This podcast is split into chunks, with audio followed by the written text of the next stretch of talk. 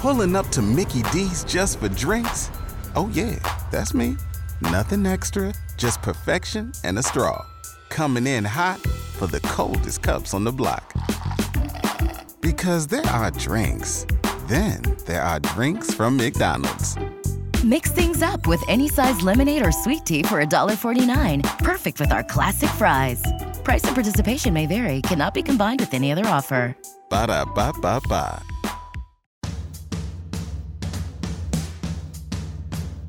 This is season four of Totally Useless Information with Nick and Roy. Listen, laugh, and learn. This week on the show, we'll wrap up season four with one of the first topics that we ever covered expressions. And we'll also take you down the old garden path. Plus, one last mailbag for the season and news from around the world. Totally useless information. It's everything you never needed to know. Welcome to episode number 22, the end of season four. Where do expressions come from? We want to know right now. One of the first ones, like we said, that was like one of the original topics that we had. Now we have all kinds of stuff. Because that's how we basically started joking around about totally useless information was Nick and I would always say things like, Where did this saying come from? Where did that saying come from? Yeah. You know. There you go. We were Yeah. grasping at straws, basically. grasping at straws. The etymology of this phrase comes originally from Thomas More in his work, Did you say the edit domedy? The Etymology, the Oh, origins, the origins of the word. Give Nick 10 bucks. Cha-ching! Ching.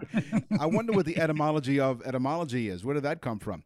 Uh, Those are those little green pea looking things, edidamis. I love them. Those are delicious, especially with a little bit of garlic. Mm-mm. Thomas More in 1534 wrote about this in the Dialogue of Comfort Against Tribulation. Yeah, okay, whatever. The idiom, grasping at straws, refers to a drowning man grasping for anything, even a straw, to save his life. That's almost as bad as the graveyard shift. Oh, the graveyard shift. Yeah. You know, that's the late night shift.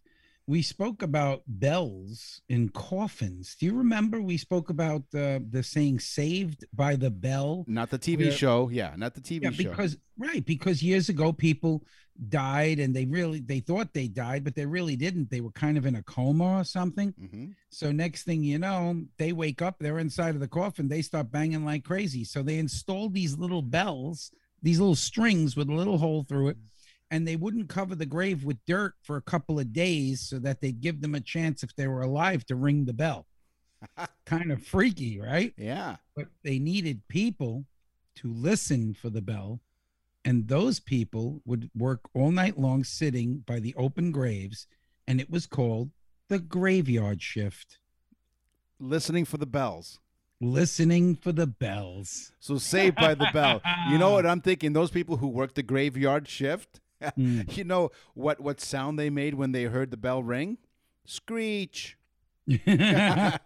Oh, Now, no. for the, for the past little while, I don't think I ever watched that show. neither did I. But and those I of, knew that. yeah, Oh. for those of you who don't get that reference, that's your problem. No, look it up. Saved by the bell. don't- don't look it up. One of the main characters was Screech. So we've all been under quarantine. The word quarantine. Now you're Oh. thinking we've heard of it ad nauseum, but where did it come from? What does it mean? The word quarantine comes from the Venetian dialect of Italian and the words quaranta giorni, which translates to 40 days. This is because when it was discovered that the ships were infested with plague carrying rats, they were made to sit at anchor outside Venice's city walls for 40 days before coming on shore. Quarantine, 40 giorni, 40 days. That's pretty cool. Yeah. That's really good. And I guess those people were caught red handed. caught red handed. Nice. Poaching, you know, stealing something. Well, actually stealing someone's animal. That's where the saying starts to come from. The best way was to butcher it. So if you stole somebody's um, you know, goat, you took it home quickly and you cut it up so that there was no evidence. You just put the cook the meat up, you know. Mhm. So if they literally started looking for the animal very quickly, the person butchering it might have blood all over their hands, which is another saying you've got blood on your hands. Caught red-handed, you've got blood on your hands. They both come from poaching someone else's livestock. Mm-mm. Gotcha. How about the elephant in the room? Is an Mhm. American, and it doesn't mean because someone really, really fat walked in. No, No. That's terrible. So don't look at me that way. The I- elephant in the not room. that we not that we would imply something like that. No, not at all. No. No. But the elephant in the room is talking about it. It's an American phrase with murky origins, very much like this program. Uh, the first reference being in 1935 to mean something obvious. And in the 1950s, the elephant in the room came to mean what it means today something enormous that people choose to ignore because it is uncomfortable to deal with.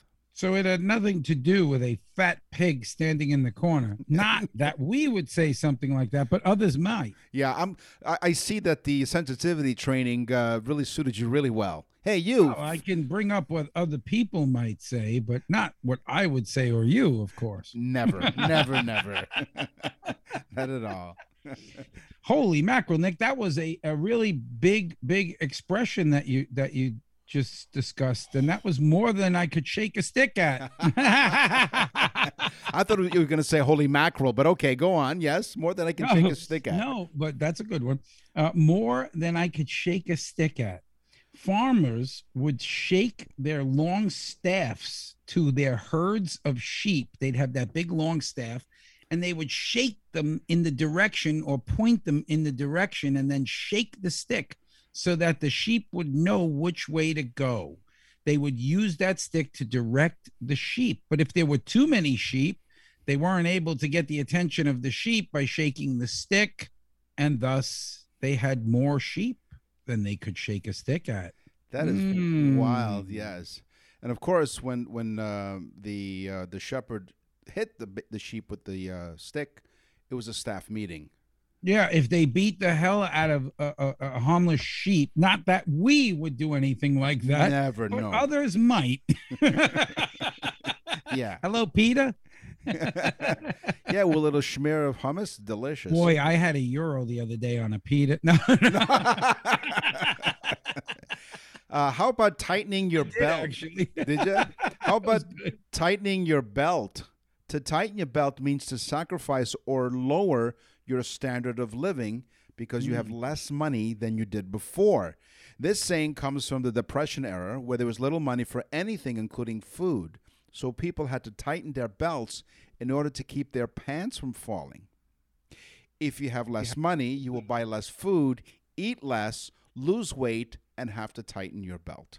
Right, because you couldn't afford to buy new pants. Right. So just tighten your belt instead of bitching about the pants.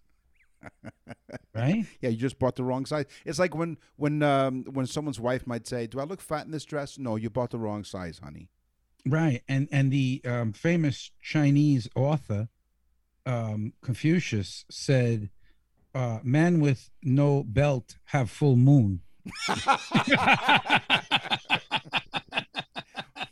An old Chinese proverb. Yeah, was. Chinese proverb. Not Yeah. that we're discussing uh, Chinese people because we wouldn't do something like that. no, we wouldn't. Not at all. How's that sensitivity training going? Really good. Okay, chicken farmers, not to imply that they're scared or anything. Very good. All right, chicken farmers generally sold most of their chickens in the spring, but some chickens they saved and they got older and larger and would be sold in the fall and winter. Farmers would get less for them because they were big, fat, old chickens. Hmm. Not that there's anything wrong with that. And we would never talk about big old fat chickens. people would say, I'm not giving you the same amount of money. That's no spring chicken. Ah, no spring chicken. Lovely. I love what you did there. Excellent. Yes. Did you like that? And of course, when I said chicken farmers, I again did not imply that they were scared of anything. You're listening to Totally Useless Information with Nick and Roy. Down the garden path with Nick and Roy. Isn't that lovely? It puts you into. She into sounds high. Uh, she did record it at the top of a mountain. You're absolutely right. Isn't marijuana legal in Canada, Nick? It has been for a few years now. Yeah. Yeah. How do you know that? Someone told me. they spoke really slowly. The giant tomato, the world record for the heaviest tomato ever grown, was 3.5 kilograms or 7 pounds 12 ounces, according to the Guinness Book of World Records. It was grown by G. Graham of Edmond, Oklahoma in 1986. And to put this into perspective, if 7 pounds 12 ounces sounds really familiar, that tomato weighed about the same as an average newborn child. Did you say a tomato? I said tomato. Tomato. Let's go the whole thing off. off. Yeah. Not that I sang that like a gay man. No. There would nothing wrong with that. we would never do never do a thing like that. Never would. No. Hear that? Was like, let's call the whole thing off. My word. Who is right? Politically correct show. Yeah. Sensitivity training 101. Hey, you big fat man in the back. What do, what's your problem? Yeah, like what would you do for sensitivity training instead of saying, "Hey, you, you big fat slob in the back there"? You'd yes. say like, "Excuse me, um, a weightly challenged person." yeah, you and gravity seem to be seem to go eye to eye. would you mind not blocking the sun any longer All right, come on. You're saying, come on. the entire Earth? Now you're really going down the garden path. Okay, here's mine. Poinsettias, not poinsettias, Right. Because a lot of people say poinsettias. Wrong. Poinsettias Yes. is native to Mexico, not to the United States. It was brought to the U.S. in 1825 by the U.S. minister to Mexico. His name was Joel Poinsett, and the plant was later named for him. Joel loved this plant so much.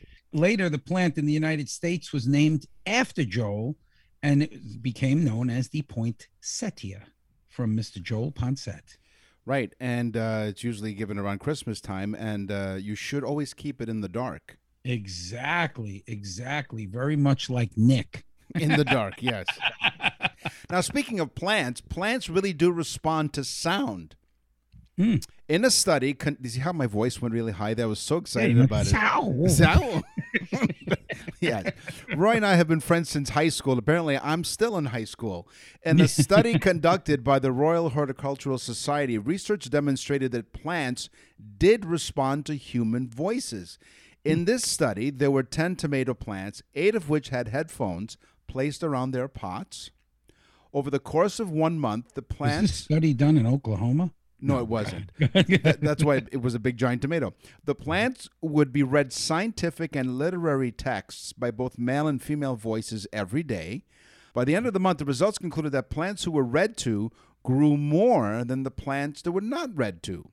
Additionally, the results revealed that the plants who listened to the female voices grew one inch more than those who listened to the male voice. That's probably that maternal thing, you know. Yeah, probably. I thought you were going to say a month after the study they had ketchup. they did. They did. They read it really fast. I had to catch up on the readings. Yeah, I, I wonder what would happen if they, if they, um, instead of humans talking to the plants, if they fed these plants totally useless information with Nick and Roy. Oh my God, we'd have cherry tomatoes. to throw at their devices. The plant would shrivel up and die, and there'd be one little cherry. There'd be one tomato the size of a raisin. That's right. Very good. The flower of the Titan arum, A R U M, Titan arum Okay. plant is the largest flowering plant in the world. The Titan arum. It can reach 15 feet high. Oh. That's 15 feet. That's high. That's like past the roof line of a one story house. Mm. The bloom produces a smell much like rotting meat. Lovely. Okay, c- can you believe this? Thus, the nickname of the plant is the corpse flower because it smells like a rotting body. they believe that part of the smell is because they are pollinated by flies in Sumatra, Africa. And the flies must sit in the dung and maybe drop off a little larvae. And so, of course, you know, maggots and stinky, disgusting smell and you know so but anyway the Mm. titan arum plant has a it's the largest plant in the world and it has a flower that stinks like rotting meat Lovely. Leave me alone. Herbs and spices from plants come from two different places. Herbs or herbs are the leaves of the plant, while spices come from the roots, bark, and seeds. Especially that any part of the plant that is not a leaf can be used for seasoning would fall into the spice category. So if it's a herb, it comes from the plant. If it's a spice, it comes from the roots, bark, or the seeds. wow wow do you know what may 1st is in france No. Not that i care very much because you know how i feel about the french Oh yeah. not that there's anything wrong with the french We would never Although do a thing like that. No. some people would find them to be horrible Some, but not all. Especially the big fat man in the back of the room. the fat slob in the corner. He's probably French. May 1st is Lafitte du Morgant. Which Lafitte du Morgant. translates into what in English? Um, or, either- or maybe Dumago. Okay. Lafitte du Mogot, because right. you can never trust the way French people speak. No, no, no, no. Let's translate that to English, shall we? Okay. It's called French fries. No, it's called the Festival of the Lily.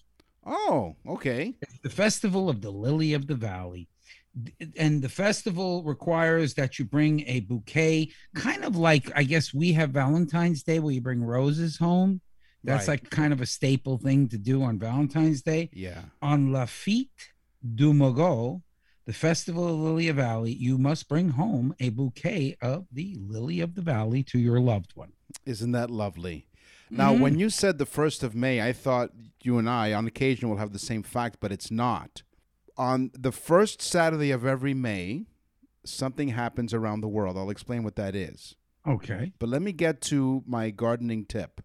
Their bare bottom test is a method that gardeners would use to see if soil temperatures were warm enough to sow seeds. In order for you to determine the right soil temperature to sow your seeds, hmm? you would simply pull down your pants and you would sit the bare bottom on the soil. And if the soil is warm enough to sit on, it should be warm enough to plant. you would think that you know after a year or so of figuring out how it felt you'd feel it with your hand and then be able to do that in the future No, no, no. no no, no, no. It's the sensitivity of your bottom that determines the right temperature. If you're mm. able, if the soil is warm enough for you to sit on, it's okay. Now, for the for the sanity of your neighbors, it is not recommended as a common practice. By the way, most seed soil temperature should be between 15 and 20 degrees Celsius or 60 to 70 degrees Fahrenheit, which could easily be measured with a meat thermometer.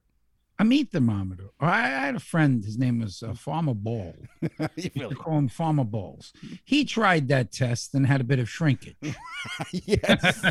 If I you know what i mean. What I want to know is where would you stick the meat? farmer balls shrinkage what I want to know is where would you stick the meat thermometer to check the temperature? So, World Naked Gardening Day is celebrated on the first Saturday of May.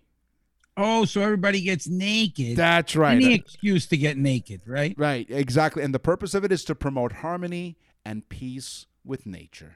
and dirty asses. Meaning donkeys. Of That's course. right. Yes, Uh, exactly. not that I would speak of a body part like that, Never. although some would. Depends on who you are. okay, ask. strawberries hmm are the only fruit that bears its seeds on the outside of the fruit, So, you mean their seeds are exposed? Eh, just like those women in May. Wow. and some men. Some men, yeah. the men are usually sitting on the ground first before the women get there. Isn't that lovely? well, lap dance may. But anyway, but a strawberry, think about it. You ever look at a strawberry and all the little things on it? yeah, and they usually get stuck in my teeth, the little buggers. Those little teeth stickers are seeds. So if you leave them there, they'll grow in your mouth. No, those things are seeds and they're on the outside. They're the only fruit that instead of like, you know, having to core an apple or to take the pit out of a plum, their seeds are on the outside and there's approximately 200 seeds per strawberry. I'll count them, then probably in my teeth. Just smile. And Just Nick- smile. There you go. know, You know, count Nick's seeds. you know how many. I said pardon. So you're listening to Totally Useless Information with Nick and Roy. And if you'd like to send us an email, and many of you have, and we thank you for that throughout season four. This is our last episode for season four, and wait till you hear what's coming up in season five. Lots of exciting stuff. But in the meantime, go to our website and send us an email. Go to contact us. What's our website, you ask? NickandRoy.com. NickandRoy.com. What's in the mailbag? What's in the mail?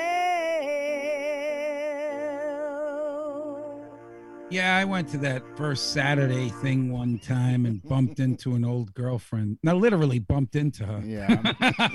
and now she's pregnant. That was interesting. Yeah, her seeds are on the inside. I got a little dirty. Yeah.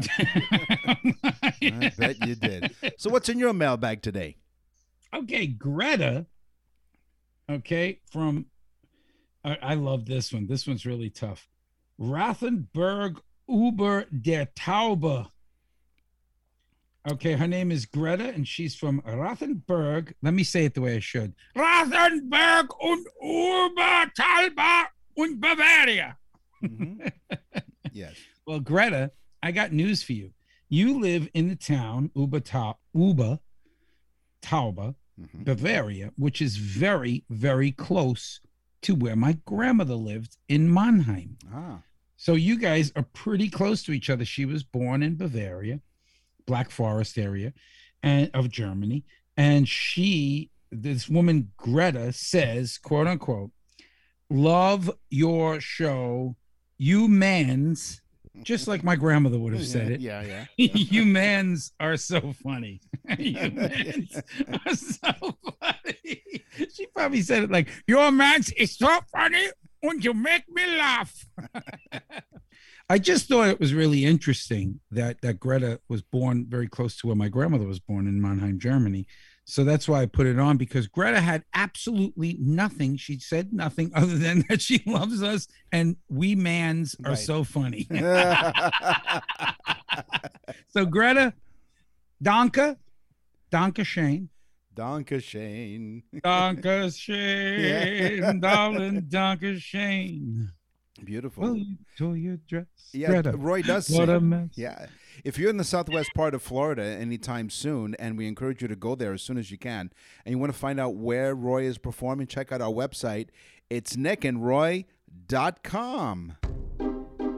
And now for something completely useless. You ever noticed on the uh, advertisements where they have watches and clocks, right? They have advertisements and okay. You notice Right. what do you know notice what time it is on each one of those timepieces? No. 1010. What? According to the New York Times, the main reason is quite simple and obvious. It's aesthetics. There are a number of visual advantages to having the hand set at 10 10. So, it, you know, the small hand is on the 10 and the big hand's on the 2. One is that the hands are kept from overlapping. Having them on both sides of the watch face ensures that the hands themselves are visible and can be appreciated. The 10 10 position is symmetrical, and the human brain tends to appreciate symmetry and orderliness. Mm. Ano- Plus, it's a V shape, which is the feminine. Well, another reason is 1010 looks happy due to the fact that the hands look like a smile or a V for victory. There you go. And another reason is that the logo of the manufacturer is usually found under the 12. So logos found under the 12 are nicely framed between the 10 10 hands. So the logos are fixed over the 12, On while yeah, the hands are at 10, positioned at 10 and 2. That's right.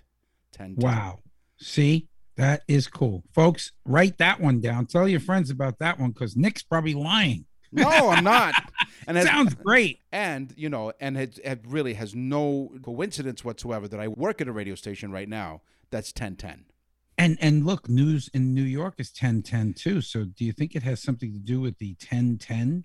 No. Is that some sort of Masonic conspiracy we've have uncovered, no Nick? idea. All I know that we did cover, we We covered, need to call Greta und Bavaria. we covered expressions, we covered gardening. It's time for the news. And now, from around the corner Hello, and around the world, this is TUI A couple of items from, um, I don't know, sibling rivalry. A brotherly argument over some chicken turned violent when a Florida man allegedly threw a knife at his sibling, according to cops who say the Florida again. in Florida. Yep, the airport Nick does this. Nick gets all these crazy. Yeah, I check. I, I, I, I, what I do is when I search for news from around the world, I find out what, what, what, what happened in Florida. Yeah. Uh, so the cops say that the airborne weapon got stuck in the victim's right leg. Mas- Messiah Harris Smith, 19, is facing a felony aggravated battery charge in connection. What's his name? Messiah Harris Smith. He's 19 years old. He's got three names, but go ahead. Yeah, that's right. Hey, the Messiah came. Uh, so Yeah. he was charged with felony aggravated battery charge, Mm. unless it's his phone, in connection with the incident at the at the family's St. Petersburg residence. So it's in St. Petersburg, Florida. The The victim, who, Messiah lives in St. Pete. that's right, he does.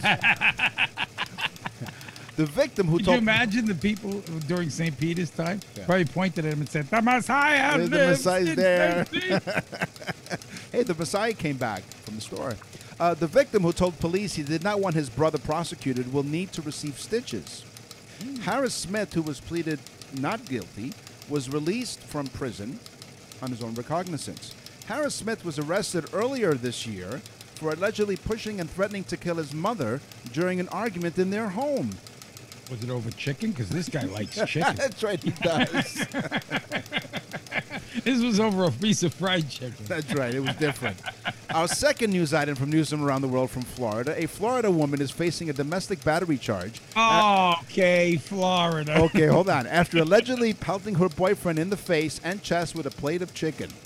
Yes. So let me just explain to you folks. Yes. If you come to Florida, don't mess with people's chicken. No, not at all. Investigators charged that Jennifer Booth, 43, struck the 56 year old victim with chicken while the couple was eating on the porch of their home. Booth's companion, who cooked dinner. Usually we don't have porches, we have lanais. But Okay, on the lanai. Booth's, Booth's companion, who cooked dinner, by the way, was not injured by the poultry projectile. He That's- told yeah, that's hard to say. That's right. He told police that Booth became violent during a verbal argument and picked up the paper plate of chicken, not even refined china. It was a paper plate of chicken and threw it in my face. I'm kind of like a, a breast man myself. So No, you're more I- I like would an be- ass man. what do you think is more volatile, the pointy wing, the leg, or the breast? Maybe. But go ahead. go After ahead. the man called 911, Booth was arrested and booked at the Manatee County Jail on the misdemeanor rap. Mm-hmm. And was later released on $500 bond. Booth, who works at the Lakewood Hospital, has three prior arrests. Booth and the victim share a surname. So wait a second. So in 2015, he Yeah. had a domestic violence charge. Was Right. that also with a chicken, or was it, you know, with maybe a pork chop? The court documents were not released. this guy's got some food problems. He does. Now, while Booth and the victim share a surname, a, a pretrial service report lists the marital status as single, Oh. while an arrest report identifies the victim as her boyfriend. Now, who wouldn't miss that catch? She was Mm-hmm. single, throwing chicken at people. Yeah, well, he would go to jail for an injured thigh, and he was Yes. like, "I don't care what happened to my girlfriend, but that chicken thigh got injured." And so this guy really loved the two of them, Messiah, and this crazy, you know what? Yeah. This crazy son of a gun. They love their chicken here in Florida. You don't mess with chicken. No, they don't. Not in Florida. No. Well, this is it. This is the end. As we wind down season four, we want to thank each and every one of you for listening and supporting us over the past four seasons. We're already working on season five, and it's coming soon. We're all excited to tell you that we will be launching the Totally Useless Information Summer Series starting on August the 12th, and your favorite episodes will be dropping by for you to enjoy. So, in the meantime, you go to nickandroy.com, www.nickandroy.com.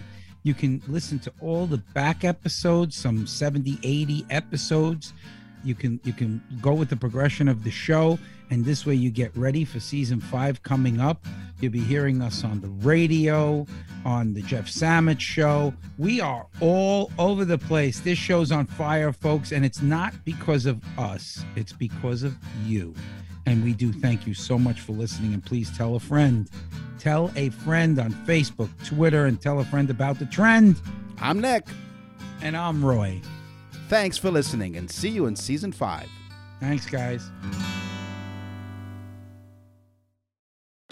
Join us today during the Jeep Celebration event. Right now, get 20% below MSRP for an average of 15178 under MSRP on the purchase of a 2023 Jeep Grand Cherokee Overland 4xE or Summit 4xE.